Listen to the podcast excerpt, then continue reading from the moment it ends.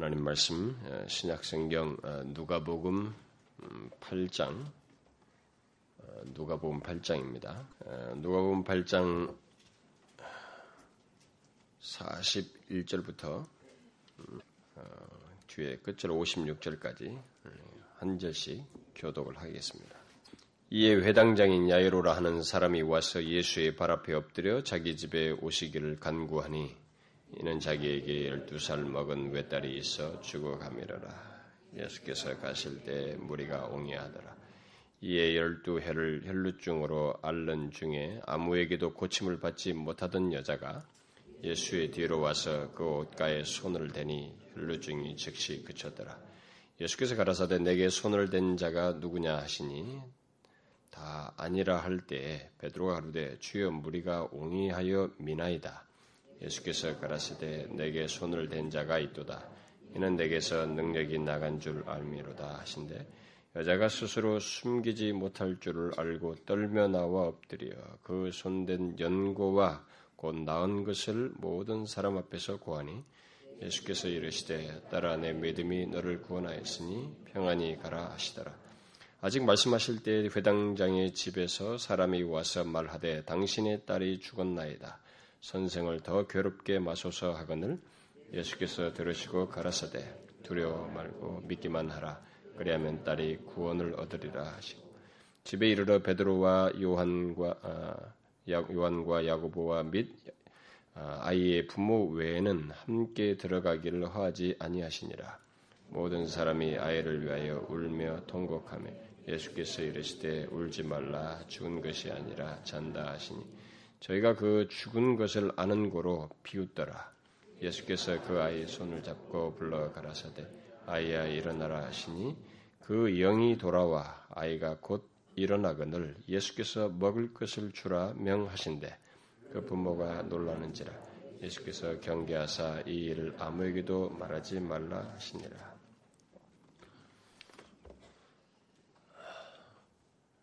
계속해서 살피고 있는 어, 예수를 만나면 사람이 바뀐다고 하는 어, 그 시리즈 말씀 어, 이어서 오늘도 살피려고 합니다. 음, 계속해서 제가 이 시리즈를 전하면서 언급을 하고 있습니다만은 음, 예수를 만나면 사람이 바뀐다고 하는 이 말씀은 예수 그리스도를 아직 인격적으로 만나지 못한 사람에게 예수 그리스도를 믿도록 어, 돕기 위한 것이 그리스도가 자신의 삶의 어, 중심에 계시는지 어, 중심에 있어야 한다고 하는 사실 그분은 일시적인 주가 아니라 우리의 삶의 마지막까지 주님 앞에 이르기까지 우리를 계속 변화시키시고 도우시는 분이시라고 하는 것을 알고 진실로 생생하게 그분을 이렇게 믿어야 된다고 하는 문제를 연관지어서 살피는 것입니다. 그러므로 이 시간에 여러분들 중에 뭐 주일 낮 예배만 오는 분들이 있잖아요. 그런 분들은 아무래도 이 수요일 날이라든가 뭐 다른 시간에 우리가 금요일이든 뭐 어, 주일 오후든 좀 더 이렇게 깊이 있게 그리스도인으로서 어, 사는 모든 말씀들을 전하는 그런 내용들은 여러분들이 접촉할 기회가 없잖아요. 안타깝게도. 그럼 여러분들은 아무래도 균형을 상실할 것이 분명하거든요. 대체적으로 여러분들은 이 말씀을 아 이건 새 신자나 들으면 좋겠다 이렇게 생각할 확률이 있어서 그러지 않기를 바라는 것입니다. 예외 없이 우리에게 예수를 믿는 자에게도 이것은 지금 현재 어떤 말씀을 주는 것이고 돕는 말씀이라는 것을 알고 어, 적용할 수 있길 바랍니다.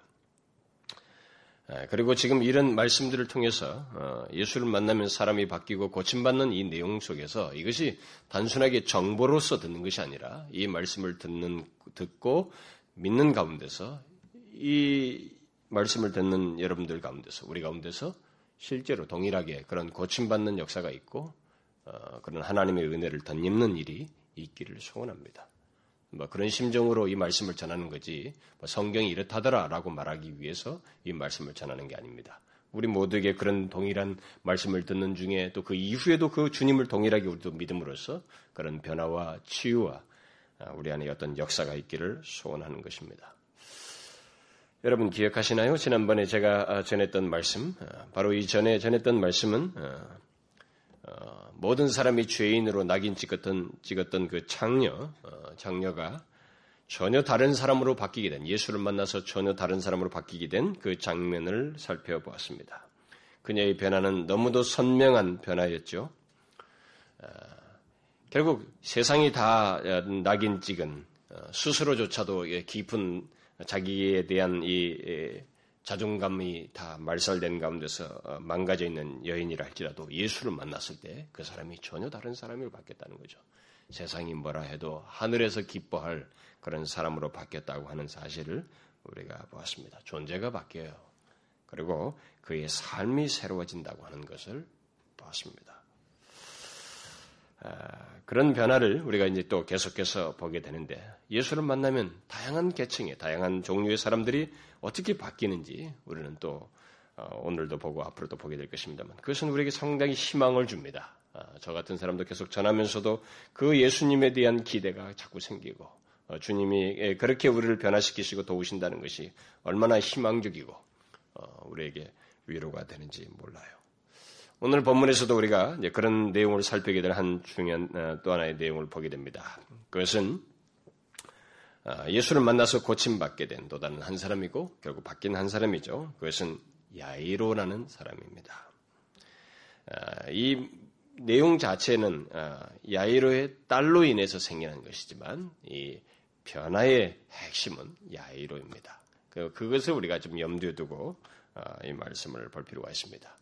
성경에 보면은 지난번에 왕의 신하도 그랬죠. 어, 왕의 신하도 자기 아들 때문에 왔지만 그 사람이 바뀌었습니다.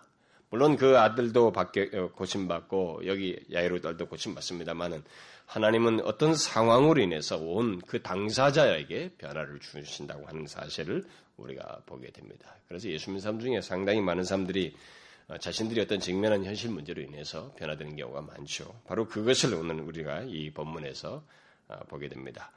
마테, 마가, 누가가 모두 이 장면을 다 기록하고 있습니다. 그런데 이 야이로 사건과 관련해서 어, 야이로 사건의 어떤 특이한 점이라고 하는 것은 이 야이로의 그 어, 딸, 딸을 고치는 이 내용 중에 야이로와 관련된 사건 중에 중간에 한 사건이 끼어든다는 것입니다. 우리가 읽었다시피 어, 한 여인이 12년 동안 혈류증을 앓는 여자가 뭐 다른 의원들을 통해서도 다 시도해봤지만 낫지 못했던 이 여인이 예수님의 뒤로 와서 그의 겉옷만 만졌는데 그것이 나음을 입었던 것이 물론 그가 믿음을 가지고 그렇게 한 것이었습니다. 그래서 나음을 얻게 되었고 어, 그것으로 인해서 잠시 어, 내용이 어, 중간에 삽입된 것을 보게 됩니다. 아, 주께서 허락하시면 다음 시간에 그 내용을 연이어서 살펴봤으면 좋겠습니다. 어쨌든 오늘은 이 야이로의 이야기에 초점을 맞춰서 어, 살펴보기 원합니다. 자, 그럼 먼저 야이로가 어떤 사람이고 어떤 상태에서 예수를 만났는지를 보도록 하십니다. 왜냐하면 그것을 알아야 그 어떻게 예수님께서 그를 고치시는 어떻게 고치시는지 그 내용을 아, 볼수 있기 때문에 그렇죠. 자, 먼저 우리가 이 오늘 본문을 보면은 이 야이로가 회당장이다라고 어, 말해주고 있습니다. 회당장이라는 말은 아, 야이로가 제사장은 아니었지만은 오늘날로 말하면 평신도로서 자신이 속한 그 회당에서 상당히 중직에 있는 것입니다. 아, 중요한 직책을 맡고 아주 중요한 책임을 가지고 있는 사람이라고 하는 것을 말해줍니다. 그리고 그 말은 또 동시에 나름대로 권세가 있는 사람이라고 하는 것을 시사해 주기도 합니다. 그런데 그 사람에게 12살 먹은 딸 하나가, 외동딸 하나가 있었습니다. 음, 외동딸 하나가 있었고, 네, 그런데 그 딸이 바로 병들어서 죽어가고 있었다고 기록하고 있습니다. 마태복음은 방장 죽었다 이렇게 말하고 있습니다. 그러니까 마태는 이미 죽은 거나 다름이 없다는 사실을 그렇게 묘사한 것입니다. 죽었습니다. 거의 죽었다 이렇게 말하죠. 어, 마가나 누가는 이제 거의 죽어가고 있는 것으로 묘사를 하고 있습니다. 그래서 사실상 죽은 거나 다를 바 없는 그런 딸을 그기가 그 상황이 오기까지 이 사람은 분명히 많은 수단을 썼을 것이 분명해요. 그런데 결국 이제 그 죽은 아이를 예수 그리스도께 부탁하기 위해서 아, 왔다고 본문을 기록하고 있습니다. 죽은 아이를 거의 죽어가는 아이를 뒤로 하고 급하게 예수님께 아, 이 사람이 온 것입니다. 아, 그런데 우리가 이제 여기서 보는 것은 이 야이로라는 사람이 예수님께 나온 것은 뭐 다른 이유가 없습니다. 자기 아이 때문에 온 거죠. 어, 자기 아이가 뭐 외동딸 하나 사랑스러운 12년 동안 막 어? 짧은 혀로 이렇게 말하는 그 귀여운 시절을 다 보내고 이제 좀 이 아이와 좀 이렇게 교분이 생길 그때쯤에 이 아이가 죽어가는 어, 참 그렇게 볼 때 부모의 심정, 우리가 자식을 키워봐서 생명을 자기가 몸 직접 낳아서 키워본 사람이야. 뭐 아직까지 부부가 됐어도 아기를 낳기 전에는 이걸 모릅니다. 아무리 설명해도 뭐 무시해서가 아니고 자기 몸에서 어, 정말 아기가 나와서 그 아이를 계속 사랑을 주고 교분하는 가운데서 키웠을 때 이 아이가 죽는다라는 문제는 이 부모에게는 전율이 흐르는 겁니다. 정말 모든 것이 거꾸로 돌아가는 아주 온 우주 만물이 다 의미가 없어져 버려요. 어? 세상이 다 아무리 좋은 걸 줘도 의미가 없어지는 그런 상황입니다. 바로 그런 상황에서 이 사람이 지금 예수님께 급하게 온 것입니다. 우리가 그것을 충분히 상상해 볼 수 있습니다. 그러니까 이미 우리가 살폈던 그 왕의 신하도 그랬고, 이 문둥병자나 중풍병자도 그렇고, 백부장도 뭐 시몬의 집에서 어, 집에 왔던 그 여인도 창녀도 뭐 모두 그렇습니다만은 이들은 다 공동적으로 어, 자신들의 어떤 그 현실, 그 상황이 너무 절박해서 어, 더 이상 손을 쓸 수 없는 상태에서 예수님을 생각하고 찾아왔던 사람들입니다. 아, 이것이 이제 이 사람이 예수님을 만나게 된 어떤 배경을 설명해 주는데 우리는 이 문제를 좀 생각해 볼 필요가 있습니다. 예수님을 찾는 사람들 중에 상당히 많은 사람들이 그렇습니다. 자신이 사, 상황이 절박해서 예수님께 찾아옵니다. 예수님을 찾는 사람 모두가 그런 것은 아니지만 성경과 교역사를 보게 되면 상당히 많은 사람들이 자신이 처한 현실과 상황이 절박해서 예수님을 찾는 경우가 굉장히 많습니다. 물론 오늘날 우리들이 현실 속에도 그런 장면을 많이 보게 되죠. 음, 상황과 현실이 절박해서 어, 예수라고 하는 분을 들을 마음이 생기고 그래서 교회라고 하는 것을 오기 시작하는 사람들이 있습니다. 아, 그런데 그들 대부분은 그 절박한 상황에 처하기 이전까지는 대체적으로 그렇습니다. 대체적으로 예수님에 대해서 생각질 안 했어요. 자신들이 그렇게 절박한 상황에 처하기 전까지는 예수님에 대해서 뭐 들었어도 진지하게 생각을 하지 않았습니다. 그리고 예수님을 찾을 필요도 별로 느끼지 않았고 그럴 마음도 별로 없었습니다. 그 말은 무슨 말을 무슨 말이에요? 일반적으로 말해서 사람들은 아주 절박한 상황에 처하지 않는 한 예수님을 별로 찾을 필요를 못 느낀다는 것입니다. 예수라는 존재가 그렇게 귀하게 여기지도 않고 찾을 필요를 못 느낀다는 거예요. 물론 어떤 사람은 영혼의 갈증을 가지고 이렇게 어, 뭐 스스로 뭐 또 다른 사람들의 그 권면을 따라서 인도를 따라서 예수님을 찾는 사람도 있습니다. 안드레나 뭐 사도 요한이 그랬던 것처럼. 그러나 예수님에 대한 배경 지식이 전혀 없는 사람들 중에 굉장히 많은 사람들이 아주 절박한 상황에 이르러서야 예수님을 찾아요. 왜 그렇습니까, 여러분? 그게 사실 인간의 부패한 본성이에요. 음, 부패한 본성입니다. 인간은 자기 자신을 신으로 섬기거든요. 거의 본성적으로 태어난 인간은 자기 자신을 신으로 섬깁니다. 그래서 자기가 신이 되어 있기 때문에 뭐 자기가 인식을 하든 안 하든 거의 자기가 신인 거예요. 어, 신이 되어서 자기를 건드리는 걸 싫어하고 자기가 모든 걸 주관한다고 믿는데 자기를 굴복하면서 누구를 의지한다는 것 자체가 굉장히 자존심이 상하는 문제예요. 그래서 사실 예수를 제대로 믿는 가운데서 제일 첫 번째 어려운 난관이 뭐냐면 그 자존심을 꺾는 문제입니다. 나를 신으로 여겼는데 내가 신이 아니고 다른 신이 내가 전적으로 굴복해야 할 신이 있다고 하는 걸 꺾는 이 문제가 인간에게 가장 어려운 순간이에요. 자존심이 건드려지거든요. 인간이 대체적으로 그런 과정을 그래서 그것이 깨질 수 있는 상황은 스스로는 거의 안 되거든요. 뭔가 깊은 깨달음 있고 자신의 실체를 조금이라도 알게 되거나 아, 이렇게 절박한 상황에 이르러서야 비로소 그분을 생각하고 아 내가 그렇지 못하구나 내가 유한하구나 그러면서 그분을 볼 생각이 나는 거예요. 예수님이란 분을 찾을 생각이 나는 것입니다. 여기 야이로도 뭐 그런 사람 중에 하나라고 볼 수가 있습니다. 그가 예수님을 찾은 것은 그야말로 자기의 외동딸이 죽어가고 있었기 때문입니다. 그건 우리가 부인할 수가 없어요. 더욱 정확히 말하자면 12년간 사랑, 사랑, 사랑으로 키워온 그 외동딸이 죽음에 직면한 것을 봄으로써 이 야이로는 죽음이라고 하는 것을 진지하게 생각한 거예요. 응? 죽음이란 걸 진지하게 생각한 것입니다. 여러분 사람들이 대체적으로 죽음이라는 단어 이번 금요일 날도 그 장로님 오셔서 잠깐 그 얘기 하셨지만은 죽음이라는 이 단어를 많이 우리가 들어도 절대적으로 피부적으로 실제로 생각 안 합니다. 아무리 죽어도 나와는 상관이 없다고 생각해요. 장로님 그다 그랬죠. 죽음이라는 단어가 많이 있어도 자기라고는 생각 안 하고 내 가족 나만큼은 죽음이하고 상관이 없을 것이라고 생각하고 살아온다고 뭐 자기 고백인 듯합니다만 그렇습니다, 여러분. 인간은 자기가 가장 사랑하거나 결국 자기 자신이나 자기가 사랑하는 어떤 사람이 그런 직면에 있을 때야 이런 근본적인 문제를 심각하게 생각해요. 야이로는 그런 거예요. 사랑하는 딸이 여러분 보세요. 우리 아이들이 어느 때가 제일 귀엽습니까? 혀 짧은 소리 할 때가 굉장히 귀여워요. 말도 안 되는 것 같은 혀 짧은 소리 하면서 막 올 때가 굉장히 귀엽습니다. 그 시기를 지나서 조금 이제 사랑이 무르익은 시기입니다. 12년이면. 근데 그 아이가 죽는 거예요. 자기 하나밖에 없는 딸이. 어떻게 돼요? 죽음을 생각하지 않을 수 없는 것입니다. 이 아비에게 있어서. 그래서 이 죽음을 해결해 줄 수 있는 대상에 대해서 그 자기 자신의 실체를 생각하면서 한 번도 예수라는 분의 피를 느끼지 못한 그에게 소문을 들었던 그 예수를 생각하기 시작한 것입니다. 찾을 마음이 생겼던 거예요. 그분을 필요로 했던 것입니다. 그래서 본문 11절에, 41절과 42절에 그걸 묘사해 주죠. 아, 야이로가라는 사람이 와서 예수의 발 앞에 엎드려 자기 집에 오기를 간구합니다. 왜요? 자기에게 12살 먹은 외딸이 있어 죽어가기 때문이다. 이렇게 말하고 있습니다. 그 이전까지 야이로는 예수님을 찾을 필요를 느끼지 못했어요.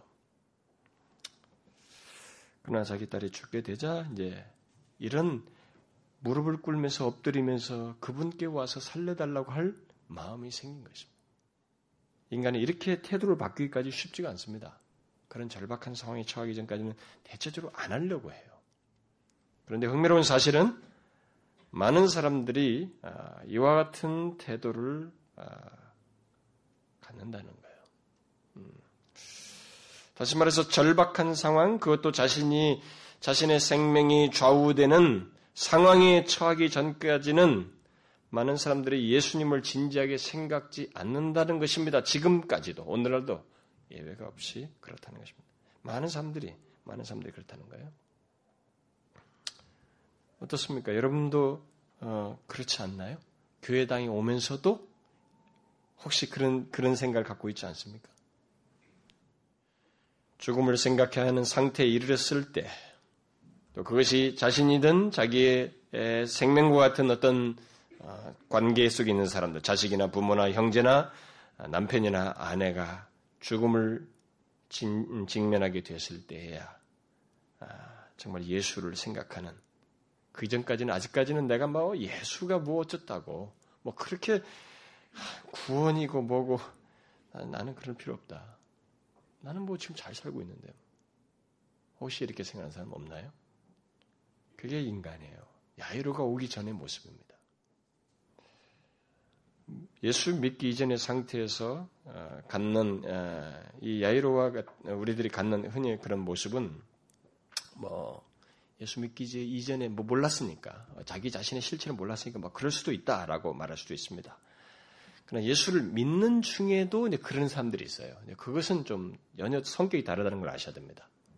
자기가 소위 예수를 믿고 있는, 있는, 있다고 하는데도 어떤 상황이 오기 전까지는 이게 뭐가 이렇게 좀 절박한 상황이 일기 전까지는 예수님을 간절히 찾지 않는 사람들이 있습니다. 예수 믿기 이전에는 인간이 부패하고 타락하고 이 본성이 약해서 아직까지 그런 걸 모르기 때문에 그럴 수 있다고 말할 수 있어요. 어, 뭐 얼마든지 몰라서 그렇다는 면에서 용인될 수도 있습니다. 그런데 예수를 믿고 난다, 난 뒤에도 어떤 사람은 그런 사람도 있어요. 자기가 철박한 상황에 이르기 전까지는 예수님을 간절히 찾지 않아요. 꼭 문제가 있을 때만 와서 간절히 찾는 뭐 그런 사람들이 있습니다. 그건 굉장히 안 좋은 거예요, 여러분. 그것은 마치 그 좀 물리적인 자극을 받아야 움직이는 것과 똑같습니다. 인격적으로 주님을 대하는 것이 아닙니다. 비인격적인 태도예요. 신자는 그리 해서는 안 됩니다. 어, 여기 야이로 같은 경우는 몰라서 그런 거예요. 처음이니까 지금. 뭐 그러니까 용인할 수 있습니다. 그러나 이 야이로에게서도 그렇다고 해서 그게 전부가 아니라는 것을 우리가 이제 생각을 해야 됩니다. 야이로는 자기의 절박한 상황 때문에 예수님을 찾아왔습니다. 그 전까지 그런 필요를 느끼지도 않고 찾지도 않았지만 그 때문에 결국 왔지만 이제 이 사람에게 다른 점이 있어요. 아, 비록 여린 믿음이긴 하지만은 그는 예수님께서 고치실 수 있다고 하는 믿음을 가지고 왔습니다. 그것은 어, 본문 같은 내용이 어, 기록을 하고 있는 어, 본문과 동일한 내용을 기록하고 있는 이 마가복음을 보면은 마가복음이 더 잘 묘사를 해주고 있습니다. 야이로는 예수님에 대해서 예수님께 와서 이렇게 말했습니다. 내 어린 딸이 죽게 되었사오니 오셔서 그 위에 손을 얹으사 그로 구원을 얻어 살게 하소서. 이렇게 말했어요. 엎드려 와가지고 이렇게 말했습니다. 내 어린 딸이 죽게 되었사오니 오셔서 그 위에 손을 얹으사 그로 구원을 얻어 살게 하소서. 이 내용은 야이로가 예수님께 막연하게 오지 않았다고 하는 것을 말해줍니다. 그는 비록 자기 딸이 죽게 되어서 예수님을 생각했고 찾아왔지만 예수님에 대한 믿음을 가졌다는 것을 보여줍니다. 예수님께서 자기 딸 위에 손을 얹으시면 자기 딸이 구원을 얻어서 살 것이다 라고 믿었습니다. 마태복음에 기록된 것을 인용하면 이렇습니다. 오셔서 그 몸에 손을 얹으소서 그러면 살겠나이다. 이렇게 말했습니다. 이것은 야이로가 마치 어, 지푸라기라도 이렇게 붙잡듯이 예수님이라는 분을 붙잡은 것이 아니라고 하는 것을 말해줍니다. 옛날에 제가 어, 어렸을 때 들은 것 중에 마치 지푸라기라도 붙잡듯이 주님을 붙잡아라 이런 말을 들은 적이 있어요. 그게 어떤 배경 속에서 나왔는지 정확하게 정황을 잘 모르겠습니다만은 예수님을 간절하게 붙든다 뭐 이런 의미로 썼다면 뭐 설득력은 있을 것 같아요. 근데 지푸라기라도 붙잡듯이 그냥 어, 뭐 붙잡는 것 중에 하나로서 예수를 붙잡는 것은 이건 아주 잘못된 것입니다. 그게 아니에요 지금. 사실 인간은 예, 일반적으로 상황이 절박하면 지푸라기라도 붙잡으려고 하는 본능을 갖습니다. 그리고 바로 그런 심정으로 예수라는 분을 찾을 수도 있어요. 어, 예수라는 분. 그게 이제 정확하게 누군지도 모르고, 그냥.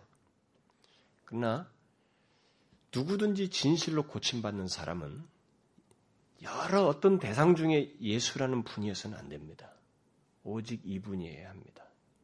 오직 이분이어야 돼요. 지금 야이로는 사실 그런 문맥을 보여줘요. 아, 그냥 지푸라기라도 붙잡듯이 그냥 막연하게 예수를 온게 아닙니다. 아, 그는 예수님이 고치실 수 있다. 라고 하는 믿음을 가지고 왔습니다. 그분이 어떤 분이신지를 알고 믿 음을 가지고 온 거예요. 비록 절박한 상황 때문에 예수님께 나오긴 했지만은 야이로는 예수님을 지푸라기 취급하지 않았어요. 그분은 살리실 수, 그가 오셔서 이렇게 얹으시면 자기 딸을 만지시고 도와주시면 살 수 있다라고 하는 그런 구원자요 주권자로서 이해했습니다. 물론 이것은 다른 사람들을 일으켰던 소문들과 이런 자료들이 다 되었을 거예요. 어떤 사람은 이 회당이 아마 이 백부장이 지었던 회당일 것이다. 뭐 이렇게까지 해석해요. 그러니까 이 그랬을 때 보면 이 회당장은 그 장면에 대해서 백부장 얘기도 알고 이런 상황에 익숙했을 것이다. 뭐 이렇게까지 해석한 사람도 있습니다. 뭐 어쨌든 간에 이 사람은 소문을 들었을 게 분명해요. 그래서 예수밖에 없다, 이제. 이렇게 생각을 하고 와서 제 딸에게 오셔서 손을 얹으면 낫겠습니다. 라고 말한 것입니다. 예수를 만나서 고침받고 변화되는 사람들에게는 바로 이런 내용이 동일하게 있어야 됩니다. 예수밖에 없습니다. 다른 거 다 해보다가 이제 안 됐긴 했습니다만은 그래도 들은 얘기를 가지고 예수 그리스도를 그렇게 믿고 와야 된다는 거죠. 그래서 예수님이 어떤 분이신지를 알고 예수님만이 구원하시며 고치시고 생명 주실 수 있음을 믿는 믿음이 있어야 한다는 것입니다. 예수님을 구원자로 인정치 않는 자는 그의 은혜를 힘입을 수 없습니다. 구원받을 수 없어요. 여러분 잊지 마셔야 됩니다. 절대 예수를 믿어서 구원받고 고침받는 이 일은 자신을 고치시는 분이 누구인지에 대한 분명한 인정과 믿음이 있어야 돼요. 그것 없이 하나님의 역사가 일어나지 않습니다. 절대로 그래요. 사람들이 자꾸 예수를 무슨 종교, 종교성이 하는 발현으로 자꾸 생각해요. 그러나 여러분, 아무리 해보십시오. 안 일어나요. 많이 일어난다. 예수 그리스도에 대한 이해도 없는데 뭐가 일어났다. 그것은 주님이 하신 거 아닙니다. 여러분 마태복음 실장에도 그런 얘기 나오잖아요. 예수 이름을 팔아서도 능력이 나타날 수도 있어요. 네, 그것은 전혀 다른 성격으로 나타나는 것입니다. 하나님 자신이 자신의 영광을 드러내기 위해서 나타나는 게 아니에요. 야이로가 예수님 만나서 변화되는 과정의 첫 과정은 비록 자기 딸 때문이긴 하지만은 예수님께서 자기 딸을 고칠 수 있다고 하는 믿음이 첫걸음이었습니다. 이게 있었어요. 그가 그런 믿음을 갖게 된 것은 앞에서 지금 좀 전에 얘기했다시피 자기 딸을 고치고자 하는 그 수고 속에서 예수님에 대한 어떤 소식을 들었거나 아니면 그 이전부터 예수님에 대한 소문을 들었지만 별로 중요하게 생각지 않다가 자기 딸로 인해서 그 소문의 주인공인 예수님을 진지하게 생각한 것이 계기가 되었다고 볼 수 있습니다. 자, 그러면 바로 그런 상태에서, 상태 속에서 나온 이 야이로를 예수님께서 어떻게 고치셨는가? 네, 그것이 중요하죠. 어떻게 그를 고치셨을까? 우리는 여기 죽어가는 그 자기 딸을 뒤에 두고 어, 손을 얹어서 구원해 음, 구원해 달라고 하는 이 야이로에게 예수님께서 이제 보이신 반응을 보게 되는데 첫 번째 반응은 굉장히 호의적입니다. 그냥 뭐 즉각적이에요. 예수님 보통 나를 따르라고 하신 분인데 자기를 같이 가셔서 고쳐주십시오 하니까 기꺼이 따르십니다. 참 이런 이런 부분에서 구원의 의지를 가지고 계시다는 걸 보게 됩니다. 주님은 절대 텃세 부리지 않아요. 구원의 의지를 항상 가지고 있습니다.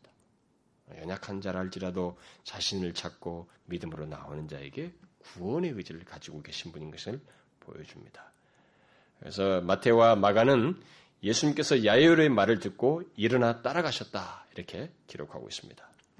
비록 그의 믿음이 백부장 같지는 않았지만은 그의 여린 믿음을 주님은 무시하지 않았습니다. 따라갔어요. 특히 자기 딸이 죽어간다는 말을 했기 때문에 절박한 상황을 호소했기 때문에 머뭇거리지 않고 곧바로 따라갔습니다. 그런데 한 가지 흥미로운 사실은 예수님께서 위급한 나이 이 야이로의 딸을 고치시기 위해서 가고 있을 때 한 가지 이제 해프닝이 생깁니다. 그게 뭐예요? 앞에서 말한 대로 12년간 혈류증을 앓은 여인이 예수님의 옷자락을 만지신 거예요.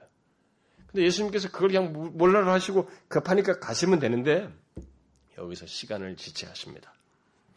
이것으로 인해서 이, 이 일을 얘기하시고 왜냐하면 이것도 중요한 문제거든요. 이 사람도 지금 구원을 받는 믿음으로 나오는 행동이었기 때문에 여기서도 뭔가를 말씀하실 일이 있었던 것입니다. 그래서 그걸 말씀을 하시면서 시간을 지체하셔요. 아, 이것은 야유로 야유로 입장에서 볼 때는 굉장히 다급하고 아주 그 답답한 상황이었을 겁니다. 어, 뭐 너무 마음이 초급해서 어찌할 줄 모르는 그 순간을 자꾸 지내는 상황이었을 거예요. 그러나 우리는 이 모든 것이 예수님께서 그를 고치시는 과정 속에서 일어난 일이라고 하는 것을 염두에 둬야 됩니다. 예수님께서 여전히 야이로의 딸을 고치실 생각을 가지고 계시며 그 일을 진행하는 중에 일어났다는 사실을 유념해야 됩니다. 이것을 염두에 둔다는 말은 우리들이 이런 경험을 유사한 경험을 할 수도 있다는 것입니다. 주님이 나와 동행하기 시작했어요. 나를 구원하시겠다고 했습니다. 나를 이끌겠다고 했습니다. 그런데 그 과정 속에서 지체됨이 있어요. 하나님 말씀을 믿고 주님께서 그렇게 하시기도 갔는데 지체됨이 있어요. 그때 우리들이 다 낮아빠지려고 그래요. 그런데 놓치지 말할 것이 있습니다. 가고 있는 거예요, 지금.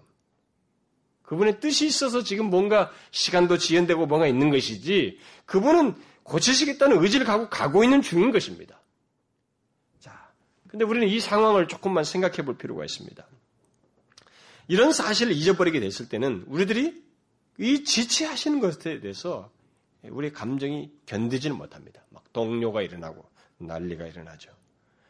그리고 다급한 상황에 처할 때 우리들은 보통 막 우리식으로 생각을 하고 판단하고 막 행동을 해버리려고 합니다. 그래서 내가 다급하면 아무것도 보이지 않는 거. 뭐 조금 전에 예수님이 함께 가신다니까 굉장히 기뻐했다가도 예수고 뭐가 없다. 이렇게 해버리는 거예요. 자기가 급하니까. 그렇지. 예수님을 곁에 두고도 예수님을 유념치 않는 이런 실수를 범한다는 것입니다. 예수님이 함께 가고 있는데도 불구하고 그분을 생각지 않고 무시하는 실수를 범할 수 있다는 거예요. 그래서 이 과정에서 예수님과 함께하는 동행은 처음부터 끝까지 과정 내내도록 믿음을 요하해요. 믿음을 필요로 합니다.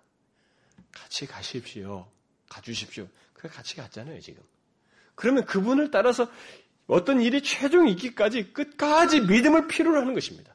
잠깐 머뭇거린다고 그래서 잠깐 소식이 없고 나에게 뭔가 내가 원하는 것이 들어지지 않았다고 해가지고 내가 막 속이 뒤집어져 가지고 다급하니까 아무것도 보이는 것이 없어 예수가 뭐가 안 보이고 혼자 흥분해서 난리치는 이런 어리석은 일을 해서는 안 된다는 거예요. 여러분 제가 이런 말을 왜 하는지 아시죠? 뭐 저 같은 사람에게서도 경험할 수 있었던 일이거든요. 여러분 이런 일 없어요? 우리 중 우리들 우리들이 사는 가운데서 어, 좀볼 수 있는 장면 아닌가요? 자신이 처한 상황이 힘들거나 위급할 때 의외로 예수님을 생각지 않는 모습이 있지 않습니까?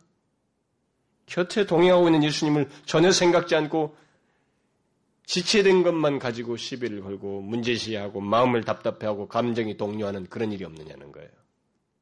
자신이 믿는 예수님, 우리 안에 거하시는 성령 하나님을 생각지 않고 자기 감정대로 말하고 판단하고 행동하지 않느냐는 것입니다. 본문은 바로 그런 우리의 모습과 태도에 대해서 답을 제시해 주고 있습니다. 야에로는 예수님께서 지체하시고 계실 때 자기 집에서 온 사람들로부터 자기 딸이 죽었다는 소식을 듣게 됩니다. 당신의 딸이 죽었나이다. 선생을 더 괴롭게 마옵소서. 이런 말을 듣게 됩니다. 그러니까 이 지체된 것도 지금 이 속이 타 죽겠는데 그러다가 마침 이런 결과가 났으니까 어떻게 됐어요? 한번 우리가 상상을 해봅시다. 죽어가는 딸을 뒤에 두고 예수님께 와서 딸을 살려달라고 했을 때 예수님께서 곧바로 동의했을 때는 굉장히 좋았습니다. 기분이 좋았어요. 기뻤습니다. 희망적이었어요. 그러나 예수님의 지체하심으로 마음도 지금 막 힘들고 다급해 있는데 마침내 결론은 죽었다는 거예요. 이때 야이로의 마음이 어땠을까요? 아니 여러분이라면 어떠했을 것 같습니까? 한번 생각해봐요. 여러분이라면 어땠을 것 같습니까? 상상해 해봐요. 이게 그냥 조그마한 사건 하나가 잘못된 정도가 아니라 자기 모든 것을 걸었던 그렇게 마음을 쏟고 있는 12살 먹은 외동딸이 죽어버렸어요. 이때 여러분 같으면 어떠했을 것 같습니까? 더 이상 예수님을 붙들고 싶지 않을겠죠? 예수님이 생각이 안 날 거예요. 아마. 많은 사람은. 이제는 예수님보다는 죽은 아이에게 마음이 빼앗겨서 거기에 모든 것이 쏠려서 막 감정의 동료가 일어날 겁니다. 아마 그렇겠죠? 그러나 여러분, 우리는 이 아이로 사건에서 하나님의 메시지를 드려야 됩니다. 그게 우리의 현실이고 우리의 감정일 수 있지만 우리의 감정을 옳다고 말씀하지 않습니다. 그렇게 하는 것이 바르지 않다고 말씀하고 있습니다. 뭐라고 말씀하셔요?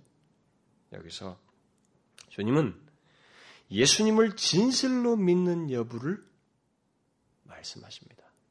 예수님을 진실로 믿는 여부가 여기서 가려진다고 말해주고 있어요. 믿음이 없는 자는 자기가 보고 들은 그것에 꼭, 그 다시 말해서 자신이 처한 상황에 사로잡혀서 말하고 행동할 것입니다. 예수님이 설사 곁에 계셔도 중요하게 생각지 않을 것입니다. 그렇게 예수님이 뭐 위로가 되고 피부적으로 와닿지 않고 예수 얘기하면 더 이상 얘기하지 마라. 그건 이론이다.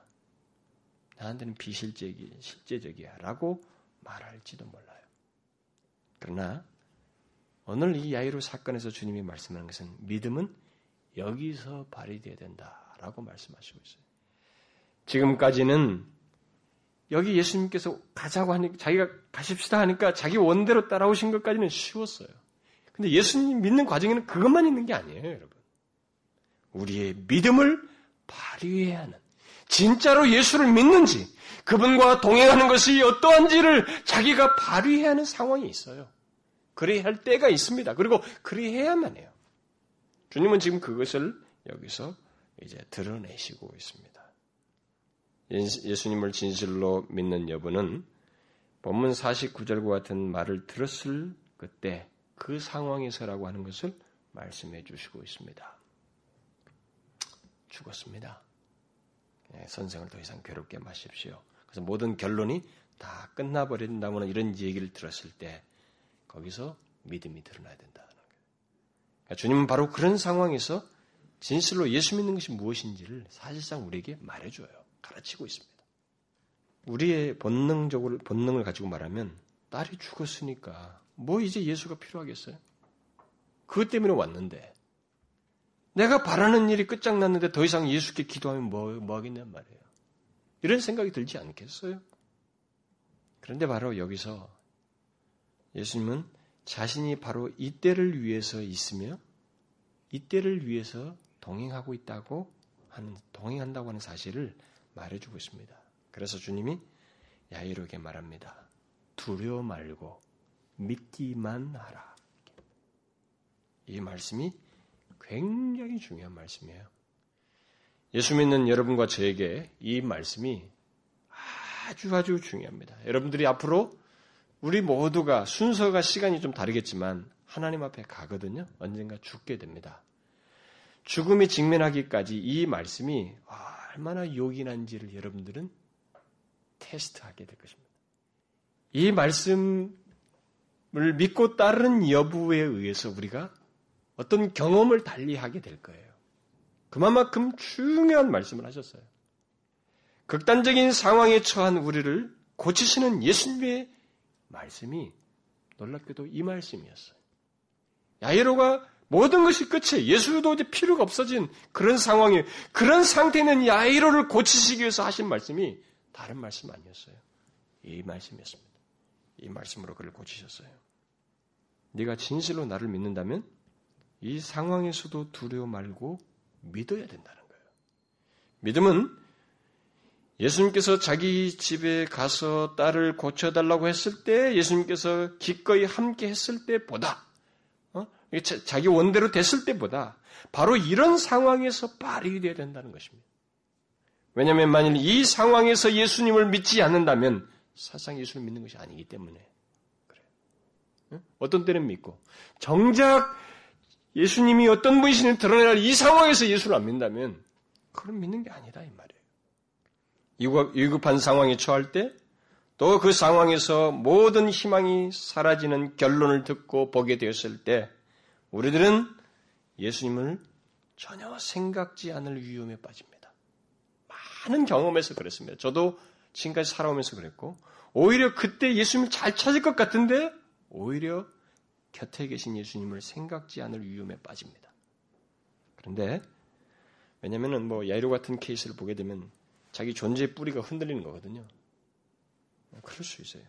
그런데 주님은 바로 그때가 자기를 의지할 때이고 믿어야 할 때라고 말씀하고 있습니다. 이 말씀을 명심해야 됩니다. 여러분과 저는 이 말씀을 하나님 앞에 가기까지 붙들어야 됩니다. 이 말씀이 무엇인지를 그리고 경험해야 돼요. 그래서 주님은 다른 얘기 안 하셨어요. 두려워 말고 믿기만 하라. 그러면 구원을 얻는다. 어떤 사람들은 자기 딸이 죽었다는 결론을 들은 이 상황에서 이런 말을 한 것에 대해서 아니 뭐 놀리는가 말이지. 예수님 놀립니까? 아, 현실을 너무 무시하는 거 아닙니까? 아, 지금 죽었는데 이런 현실이, 저 끝장난 현실인데 거기서 믿기만 하라고 하는 말은 너무 비현실적이지 않습니까? 라고 말하고 싶을지 모르겠어요. 근데 제가 여러분에게 몇 차례 얘기했죠? 잊지 마셔야 됩니다. 여러분과 제가 눈으로 보는 현실보다 더 확실한 현실은 예수를 믿는 거예요. 하나님을 믿는 것입니다. 그분을 의지하는 거예요. 하나님을 믿는 것만큼 현실적인 것이 없다는 것을 경험하셔야 됩니다. 지금 그것을 가리키고 있는 거예요. 야이로에게. 보세요. 인간이 경험할 수 있는 경험 중에서 이만한 경험이 어디 있어요? 자기가 죽는 경험하고 자기가 사랑하는 딸 하나가 죽는 이 상황만큼 인간이 가장 극단적인 경험이 어디 있습니까? 이보다 더한 현실이 어디 있어요? 더 마음을 뺏기는 현실이 어디 있습니까? 그런 상황에서 믿기만 하라. 참 이게 너무 동떨어져 보이죠? 그런데 여러분, 주님은 다른 대답을 안 하셨어요.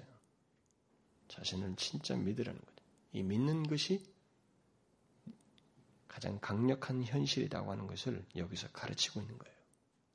예수님은 결국 이 말씀을 통해서 야이로를 고치십니다. 어떻게 이 말씀이 고치시는지 보십시오.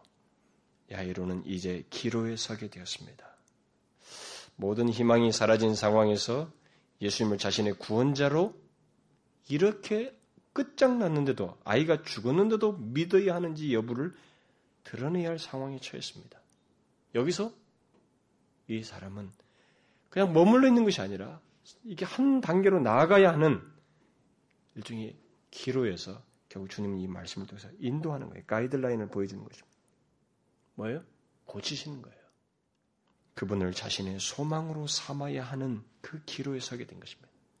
그 기로에서 그의 본능은 부정적인 소리를 내었겠지만 어쨌든 야이로는 부정적인 얘기를 하지 않았어요. 그 말씀 듣고 조용히 따라갔습니다. 그 말은 믿었다는 거예요. 그가 조용히 주님과 함께 따라갔다는 것은 함께 그냥 동행했다는 것은 믿었다는 얘기입니다. 여러분 저 같으면은 제가 감정이 격했을 때는 아, 예수님 이제는 됐습니다. 뭐 기꺼이 그랬을 것 같거든요. 너무 지금 난 그것 때문에 왔는데 내가 믿음이 없다면 됐습니다 이제 그렇게 반응할 수도 있어요. 근데 야이로 그와 예수님을 기꺼이 모시고 믿음으로 갔습니다.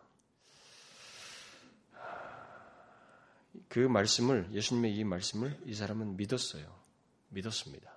그걸 어떻게 확인하시 어떻게 우리가 확신 있게 말할 수 있냐면 사실 예수님께서 이 말씀하신 데는 근거가 있는 말씀이거든요. 야이로에게요. 어떤 근거예요? 야이로가 예수님께서 잠깐 머뭇거리고 계실 때 야이로가 본 게 뭐였습니까? 12년 동안 혈루증을 앓은 여자가 모든 병원을 다 뒤져도 안 됐는데 예수님을 만지자마자 나았어요. 근데 그 여자가 그러면서 그 여자에게 네 믿음이 구원했대. 이 얘기했습니다. 그걸 목격했습니다. 그러니까 그것이 근거에서 지금 말하는 거예요. 믿기만 하라. 두려워 말고. 그러니까 이 사람은 이 말씀이 전혀 새로운 것을 생각하게 하는 거예요. 왜냐하면 근거가 있거든요. 조금 전에 보았어요. 12년간 혈루증하는 여인이 고침받는 걸 보았습니다. 그러니까 믿기만 하면 구원 을 얻는다고 하는 것이 자기에게 새롭게 다가왔죠. 그래서 가는 거예요, 지금. 믿은 것입니다. 주님의 말씀은 근거를 두고 한 것이었거든요. 야이로는 이제 집으로 어, 어, 예수님과 함께 발걸음을 옮기게 됩니다. 어떤 기대를 갖고 갔겠어요. 그러나 진짜 믿고 그는 갔을 게 분명합니다. 아, 근데 우리가 여기서 이제 유념해야 될 것은 예수를 믿어 구원을 얻고 고침 받으려면 아, 정말 예수님을 믿기만 해야 됩니다. 아, 미래라고 하는 이 문제는 현실, 미래에 직면할 현실이라고 하는 것은 예수님 믿는 것에서 밝히 드러나게 되어 있습니다. 우리가 그 뒤에 그 결과를 보게 됩니다. 이것이 얼마나 더 강력한 예수를 믿는 것이 얼마나 강력한 현실인지를 보게 됩니다. 결국 주님은 야이로를 아, 자신을 진실로 믿는 문제 상황으로 이끄셔서 결국 고치시는 이 작업을 아, 여기서 행하셨습니다. 그리고 야이로는 실제로 예수님을 믿고 함께 동행하게 됐습니다. 자, 여기서 이제 우리가 잊지 말아야 될 것은 우리가 가장 생각할 때 우리가 끝이라고 생각할 그때 주님께서 바로 이 말씀을 하셨다는 것입니다. 그러니까 여러분과 제가 인생에 살면서 가장 끝이다. 모든 게 끝장났다고 할 때 우리에게 굉장히 논리적이고 복잡한 얘기를 할 것 같지만 주님은 예수 그리스도를 생각나게 하신 거예요. 나라는 분이 어떤 분인지 자기가 어떤 분인지를 생각하도록 하고 그분을 믿도록 하는 문제를 제기하셨습니다. 믿기만 하라. 그래서 제가 아까 얘기한 겁니다. 여러분과 제가 임종하기에 앞서서 임종하기까지 이 말씀이 얼마나 유용한 말씀인지 생각날 겁니다. 네, 중요한 말씀이에요. 다른 거 없어요. 그분을 믿기만 하면 되는 것입니다. 그러면 구원을 얻는다. 볼 것이다. 내가 눈을 뜬 후에 영생을 볼 것이야. 이게 주님의 말씀이에요. 우리는 보는 것으로 모든 것을 판단하지 말아야 됩니다. 이 세상에서 우리가 살면서 범하는 실수 중에 하나가 보는 것으로 모든 걸 판단하는 것입니다. 그러나 믿음은 바라는 것에 세상에 보지 못하는 것의 증거입니다. 보지 못하고 가지만은 그 증거가 강력한 현실로 다가오는 거예요. 그 믿음에 따라서. 예수 믿는 사람들이 우리가 이 세상 생활에 오래 찌들리면서 빠지는 실수가 뭐냐면 자꾸 보는 것으로 모든 것을 판단한다는 것이에요. 그래서 기독교에서 교회 안에서 말하는 모든 내용은 이런 믿음 타령은 너무 비현실적인 것처럼 자꾸 말합니다. 이게 너무 현실을 모른다는 거죠. 뭐 하나님께서 우리 뭐 어? 얘기하실 때 그걸 모르시고 다 창조하신 분께서 말씀하신 거예요. 믿음이 얼마나 강력한 현실인지 보십시오. 어떻게 됐어요? 예수님께서 동행하셨습니다.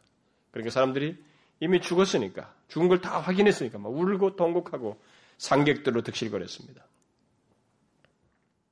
그때 예수님께서 어떻게 하셨습니까? 다 나가게 하고 세 제자와 부모만 데리고 그 방으로 들어갔었습니다. 들어가서 어떻게 했어요? 아, 사람들에게 뭐라고 했습니까? 이 아이는 죽은 것이 아니고 잔다라고 그랬습니다. 이게 무슨 얘기예요, 지금? 우리가 여기서 한 가지 알아야 할 사실이 있습니다. 이것은 죽음에 대한 예수님의 시각과 우리의 시각 사이의 차이입니다. 우리들의 시각은 호흡이 끝났으니까 심장이 멎었으니까 죽은 거예요. 어, 그야말로 이상이 흔히 말하듯 육신이 죽으니까 죽은 겁니다. 근데 예수님은 잔다는 말씀을 했습니다. 왜요? 이 사람의 영혼의 실체가 있기 때문에 여기서 떠났을 뿐이에요.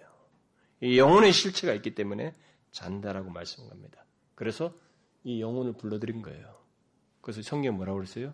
아이야 일어나라 하니까 뭐라고 어떻게 됐다고요? 그의 영혼이 돌아왔어요. 영이 돌아온 것입니다. 이 공간을 관통해서 들어왔어요. 주님은 우리가 죽음이라고 부르는 것 이상을 보시고 그걸 주관하시는 분이십니다. 생명을 주시는 분이에요. 바로 이것을 드러내신 것입니다. 주님은 여기서 우리들이 죽음이라고 부르는 것으로 한 사람의 존재가 끝나지 않는다는 것을 말씀해 주시고 있습니다. 이걸 우리가 잊지 말아야 됩니다. 우리들이 죽음이라고 부르는 것으로 한 사람의 존재가 끝나지 않아요. 이 사람의 영이 여전히 존재하고 있는 것입니다. 그래서 그 영을 불러들인 거예요. 이게 몸에 죽을 때 영혼이 분리되잖아요. 그래서 우리는 죽는다고 하잖아요. 근데 주님은 잔다는 개념을 갖고 있어요. 왜? 이게 존재하기 때문에. 그래서 일시적으로 분리되어 있다가 이 사람 사람들이 죽으면 최후의 심판에는 다시 육신을 입고 영원한 영화롭게 된 몸으로 영원한 나라에 거하고 영원한 멸망에 더러운 육체를 가지고 상한 육체를 가지고 영원한 형벌에 머물게 되는 것입니다. 영원히 영원히 존재하기 때문에 그래요. 그래서 잔다고 하신 것입니다. 그러면서 주님은 그 시체가 되어 있는 이 아이의 손을 잡고 일으키셔서 결국 살려내셨습니다. 사람들이 다 목격했어요. 마태 마가를 보면은 영광을 돌리는 것을 봅니다. 사람들이 목격했습니다. 다, 다 놀라죠. 그리고 살아있다는 증거는? 먹는 거거든요. 먹게 하라고 그랬어요. 여러분 어떻게 됐습니까? 믿기만 하라는 말씀이 얼마나 중요해요? 얼마나 강력한 현실입니까? 잊지 마셔야 돼요. 하나님을 믿는 것이, 주님을 믿는 것이 우리가 눈으로 목격할 현실보다 더 강력해요. 더 강력합니다. 제발 믿음이라고 하는 것을 추상적으로 생각하지 말아야 됩니다. 믿음을 전하는 것을 추상적인 얘기로 들으면 안 됩니다. 비현실적인 얘기를 들으면 안 돼요. 그러면 예수 못 믿는 거예요. 이 사람의 변화는, 야이로의 변화는 이 말씀이 결정적이었어요. 이 말씀을 듣고 진짜로 믿음으로써 된 것입니다. 여러분과 저는 살다가 인생 늙어서 죽기 이전에 이 야이로 같은 상황에 빠질 경험이 언젠가는 있습니다. 어떤 경우이든 간에. 그리고 최소한 자기가 죽음에 직면했을 때라도 이런 경험을 하게 됩니다. 그때 여러분 이 말씀을 기억하셔요. 믿기만 하라는 것입니다. 두려워 말고. 여러분 이 야이로가 예수님 믿어서 된 결과를 우리가 보셨죠? 그는 예수님이 생명의 주이심을 알고 확인했으며 그리고 그가 주시는 구원을 목격하고 또 경험하게 되었습니다. 그야말로 예수 그리스도께서 생명을 주신 분이요 생명을 주관하신 분이시라는 것을 목격했고 믿게 되었습니다. 물론 그를 믿기만 하는 말씀대로 믿음으로써 그런 경험을 하게 되었습니다. 예수를 만나서 된 일입니다. 자신이 어떤 문제로 인해서든 절박한 현실로 인해서든 그것으로 인해서라도 와서 그분을 아니면 안 된다는 믿음을 가지고 그분을 동행한 것이 동행하는 과정 속에서 일어난 이 변화는 야이로가 그 이전의 삶과는 분명히 다릅니다. 예수를 만나서 이런 생명으로 이동되어지는 변화되어진 일이 있게 되는 것입니다. 자, 저는 여러분들에게 묻고 싶습니다. 여러분들은 예수님께서 생명 주시는 분이심을 믿고 있습니까? 그래서 믿기만 하라라고 하는 이 말씀을 기꺼이 듣고 자신이 최악의 상황에서도 두려워 말고 정말 믿는 그런 모습을 갖습니까? 주 예수 그리스도를 믿습니까? 여러분 많이 경험해 보셨죠? 자신이 편안할 때는 그 믿음을 정말 믿기만 하라는 이 말씀이 크게 와닿지 않겠지만 자기가 절박한 상황이 왔을 때 주님을 진짜로 믿느냐 안 믿느냐 믿을 것인가 말 것인가 하는 기로에 여러분들은 서게 됩니다. 근데 거기서 진실한 신자들은 그 경험을 통해서 믿음으로 나아가고 이 경험을 통해서 그는 성숙해져요. 변화되어집니다.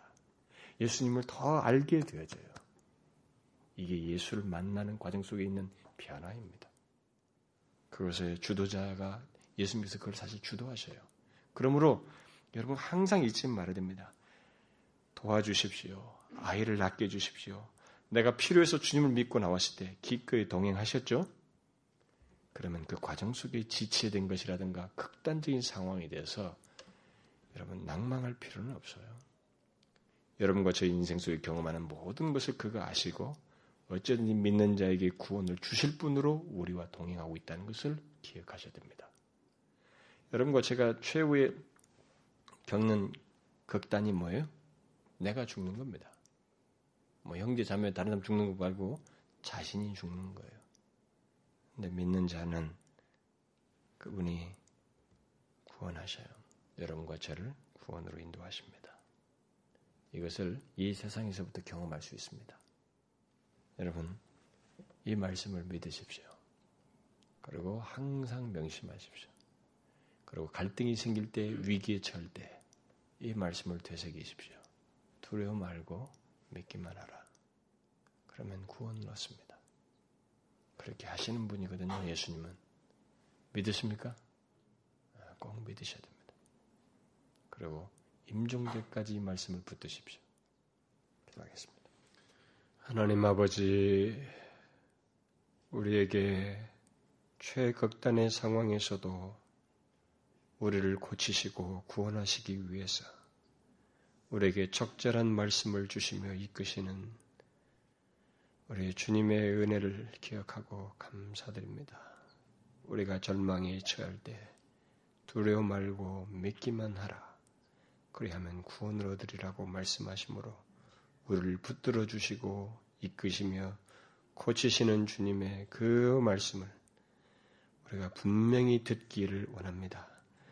극단적인 상황에 있으니 예수도 필요 없고 더 이상 예수께 구할 필요도 없다고 하는 본능의 소리를 듣기보다는 그때야말로 주님을 믿어야 할 때라고 하는 분명한 믿음의 태도를 갖는 저희들 되기를 원합니다.